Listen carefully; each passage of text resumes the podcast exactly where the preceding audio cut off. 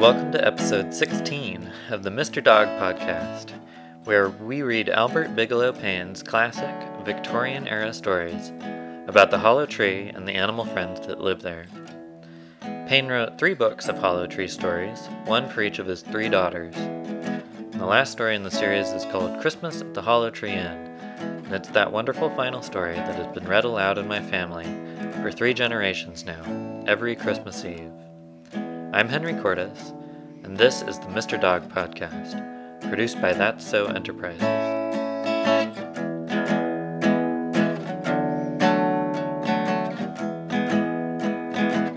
Last time on the show, we heard about Mr. Dog's run in with a menagerie when he went to the circus and found out what can happen to an animal if he's not careful.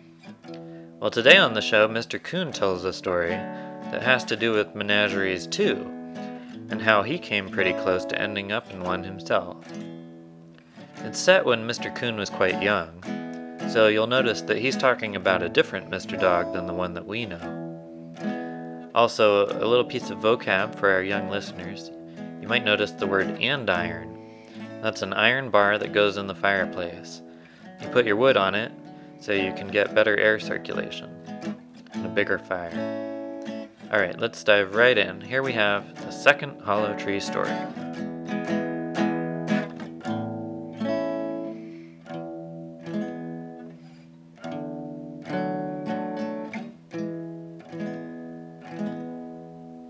You can tell about Mr. Coon now. The story you didn't tell last night, you know. The little lady wriggles herself into a comfortable corner just below the storyteller's smoke, and looks deep into a great cavern of glowing embers between the big old andirons, where in her fancy she can picture the hollow tree people and their friends. Why, yes, let me see, says the storyteller. Mr. Dog had just told about being at the menagerie, you know, and Mr. Coon was just going to tell how he came very near getting into a menagerie himself. Ah, yes, of course. Well, then, all the hollow tree people, the coon and possum and the old black crow, and their friends who were visiting them, Mr. Dog and Mr. Robin, and Jack Rabbit and Mr. Turtle and Mr. Squirrel, knocked the ashes out of their pipes and filled them up fresh. No, they had just done that. Well, that's so, I forgot. Well, anyway, as soon as they got to smoking and settled back around the fire again, Mr. Coon told them his story. And I guess we'll call it Mr. Coon's Early Adventure. Mr. Coon said he was quite young when it happened, and was taking a pleasant walk one evening to think over things a little, and perhaps to pick out a handy tree where Mr. Man's chickens roosted when all at once he heard a fierce bark close behind him, and he barely had time to get up a tree himself, when a strange and very noisy Mr. Dog was leaping about at the foot of the tree, making a great fuss, and calling every moment for Mr. Man to hurry, for he had a young coon treed. Of course, I laid pretty low when I heard that, Mr. Coon said, for I knew that Mr. Man would most likely have a gun. So I got into a bunch of leaves and brush that must have been some kind of an old nest, and scrooched down so that none of me would show. Then by and by I heard some big creature come running through the brush, and I peeked over a little, and there sure enough was Mr. Man with a long gun, and I noticed that he wore a thing on his head, a sort of hat, I suppose, made of what looked to be the skin of some relative of mine. Of course, that made me mad. I hadn't cared so much until I saw that, but I said right then to myself that anyone who would do such a thing as that never could be a friend of mine, no matter how much he tried. So I scrooched down and laid low in that old nest, and didn't move or let on in any way that I was there. Well, then I heard Mr. Man walking around the tree, and talking to his dog, and telling him that there wasn't anything up in that tree at all, and that Mr. Dog had just been fooling him. I could tell by his voice that he was getting pretty mad at Mr. Dog, and I hoped that he'd get mad enough pretty soon to take a stick to him for chasing me up a tree like that, and then calling for Mr. Man to come and see me, when there wasn't really anything to look at. But that Mr. Dog kept galloping around the tree and barking out over and over that I was there, that he had seen me, and that he knew that I was hiding up there somewhere. Pretty soon I heard Mr. Man going away, and I peeked over again. Well, sure enough, he was going, but Mr. Dog was staying right there, sitting under the tree and looking up, and making a good deal more noise than there was any need of to let me know he hadn't gone. I didn't see why he stayed there. I wished he'd go away and tend to his own business. Being quite young, I still lived with my folks over near the wide grasslands, and I wanted to get home for supper.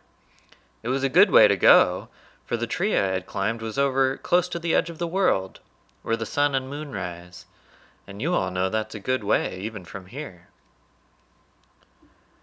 Well, he didn't go, but just sat there barking up that tree. And after a long time I heard somebody coming again, and I peeked over, and there was Mr. Man hurrying back, and this time with an axe. I knew right then there was going to be trouble.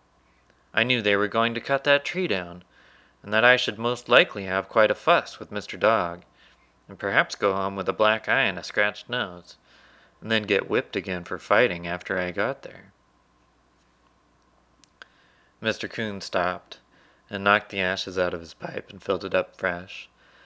And all the others knocked the ashes out of their pipes and filled them up fresh too. And then Mr. Possum poked up the fire and told Mr. Turtle to bring a stick of wood from downstairs. When it was blazing up high and bright again, they all stepped over to the window a minute to see how hard it was snowing and banking up outside.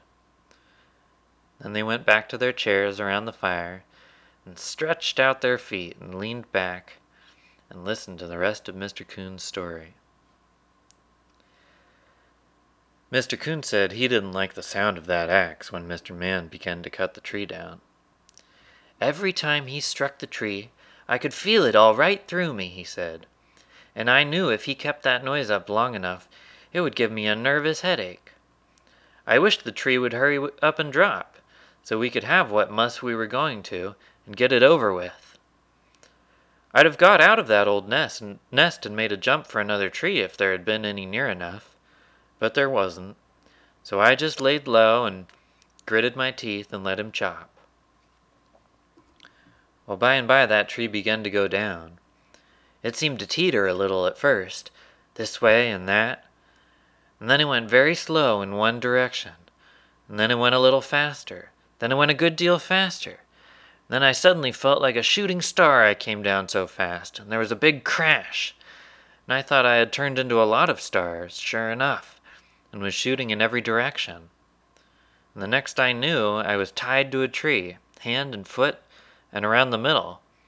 And Mr. Dog and Mr. Man were sitting and looking at me, and grinning, and talking about what they were going to do. Mr. Man wasn't scolding Mr. Dog any more. He was telling him what a good thing that it was they had caught me alive, for now they could sell me to a show, and get a great deal more for me than they could for my skin. I didn't know what a show was then, or that a show is a menagerie, but I know now, and I can see just what they meant. Well, pretty soon Mr. Man told Mr. Dog to stay there and watch me while he went home after a box to put me in. He said he didn't think it would be safe to carry me in his arms, and he was right about that. So then Mr. Man walked off, and left Mr. Dog guarding me, and saying unpleasant things to me now and then. At first I wouldn't answer him, but pretty soon I happened to think of something pleasant to say. Mr. Dog, I said, I know a good story, if you'd like me to tell it. Mr. Man may be a good while getting that box, and maybe you'd like to hear something to pass the time. Well, Mr. Dog said he would.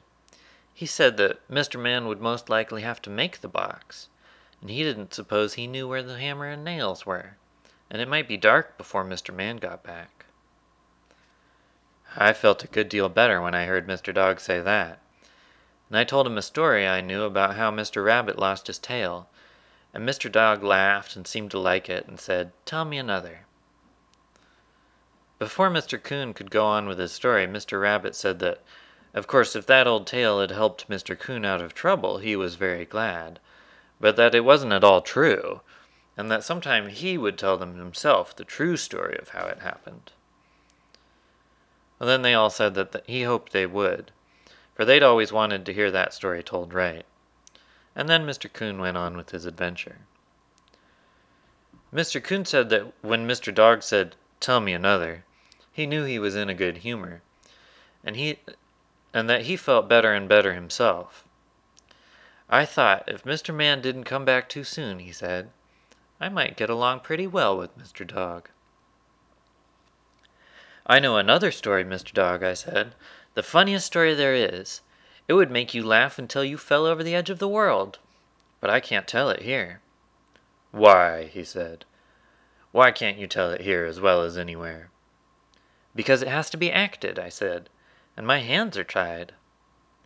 Will you tell it if I untie your hands? said Mr. Dog. Well, I said, I'll begin it, and you can see how it goes. So Mr. Dog came over and untied my hands, for he said he could tie them again before Mr. Man came back, because he knew Mr. Man hadn't found that hammer yet. You can't get loose with just your hands untied, can you? he said. No, of course not, Mr. Dog, I said, pleasant and polite as could be. Let's see you try, said Mr. Dog. So I twisted and pulled, and of course I couldn't get loose. Now tell the story, said Mr. Dog. So I said, Once there was a man who had a very bad pain in his chest, and he took all kinds of medicine, and it didn't do him any good. And one day the old wise man of the woods told him that if he would rub his chest with one, his chest with one hand and pat his head with the other, it might draw the pain out of the top and cure him. So the man with the pain in his chest tried it, and he did it this way. Then I showed Mr. Dog just how he did it, and Mr. Dog that, thought that was funny, and laughed a good deal. Go on and tell the rest of it, he said. What happened after that? But I led on as if I had just remembered something and said, Oh, Mr. Dog, I'm so sorry, but I can't tell the rest of that story here, and it's the funniest part, too. I know you'd laugh till you rolled over the edge of the world. Well, why can't you tell the rest of that story here as well as anywhere? said Mr. Dog, looking anxious. Because it has to be acted with the feet, I said, and my feet are tied. Will you tell it if I untie your feet? said Mr. Dog. Well, I'll do the best I can, I said. So Mr. Dog came over and untied my feet. He said he knew that Mr. Man hadn't found the nails or the pieces to make the box yet, and there would be plenty of time to tie me again before Mr. Man got back. You can't get loose anyway with just your hands and feet untied, can you? he said. No, of course not, Mr. Dog, I said, more pleasant and polite than ever. Let's see you try, said Mr. Dog. So I squirmed and twisted, but of course with a strong string tied around my waist, I couldn't do anything. Now go on with the story, said Mr. Dog. Well, I said, the pain left his chest, but it went into his back, and he had a most terrible time, until one day the old wise man of the woods came along and told him that he thought he ought to know enough by this time to rub his back where the pain was, and pat his head at the same time to draw it out the top. So then the man with the pain rubbed his back and patted his head this way, and I showed Mr. Dog how he did it, and I rubbed a good while about where the knot was, and made a face to show how the man with the pain looked. And then I said the pain came back into his chest again instead of being drawn out at the top. And I changed about and rubbed there a while. And then I went around to my back again, chasing that pain, first one side and then the other. And then I said that the old wise man of the woods came along one day and told him that he must kick with his feet too if he ever wanted to get rid of that pain. Because after all, it might have to be kicked out the bottom.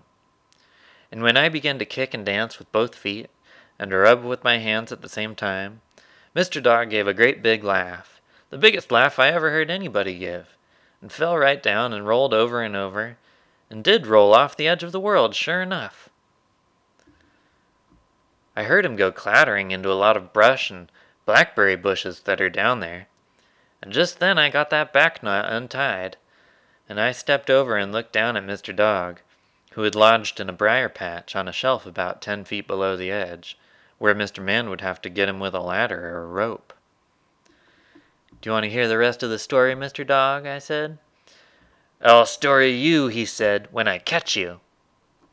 I told you you'd laugh till you fell off the edge of the world, I said. I'll make you laugh, he said, when I catch you. Well, then I saw he was cross about something, and I set out for home without waiting to say goodbye to Mr. Man, for I didn't want to waste any more time, though I missed my supper and got a good scolding besides. But I was glad I didn't bring home a black eye and scratched nose and I'm more glad than ever now that Mr. Man didn't get back in time with that box, or I might be in a menagerie this minute, if, instead of sitting here telling stories and having a good time on Christmas Day. The storyteller looks down at the little lady. I'm glad Mr. Coon didn't get into the menagerie, aren't you? she says. Very glad, says the storyteller. He went lickety split home, didn't he? He did that. I like them to go lickety split better than lickety cut, don't you? says the little lady. They seem to go so much faster. Ever so much faster, says the storyteller.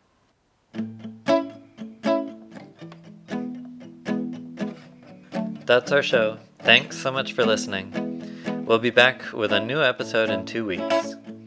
You can subscribe to this podcast on iTunes or SoundCloud if you'd like a notification when we have a new show for you. And in the meantime, we'd love to hear from you. If you like the show, please give us a rating on iTunes and let your friends know too. You can follow Mr. Dog on Facebook and Instagram. We'd love it if you dropped us a note there to say hi. Our handle is at Mr. Dog's Christmas. For more about Mr. Dog, please go to MrDogsChristmas.com. Again, that's MrDogsChristmas.com. This has been the Mr. Dog Podcast, presentation of That So Enterprises. I'm Henry Cordes.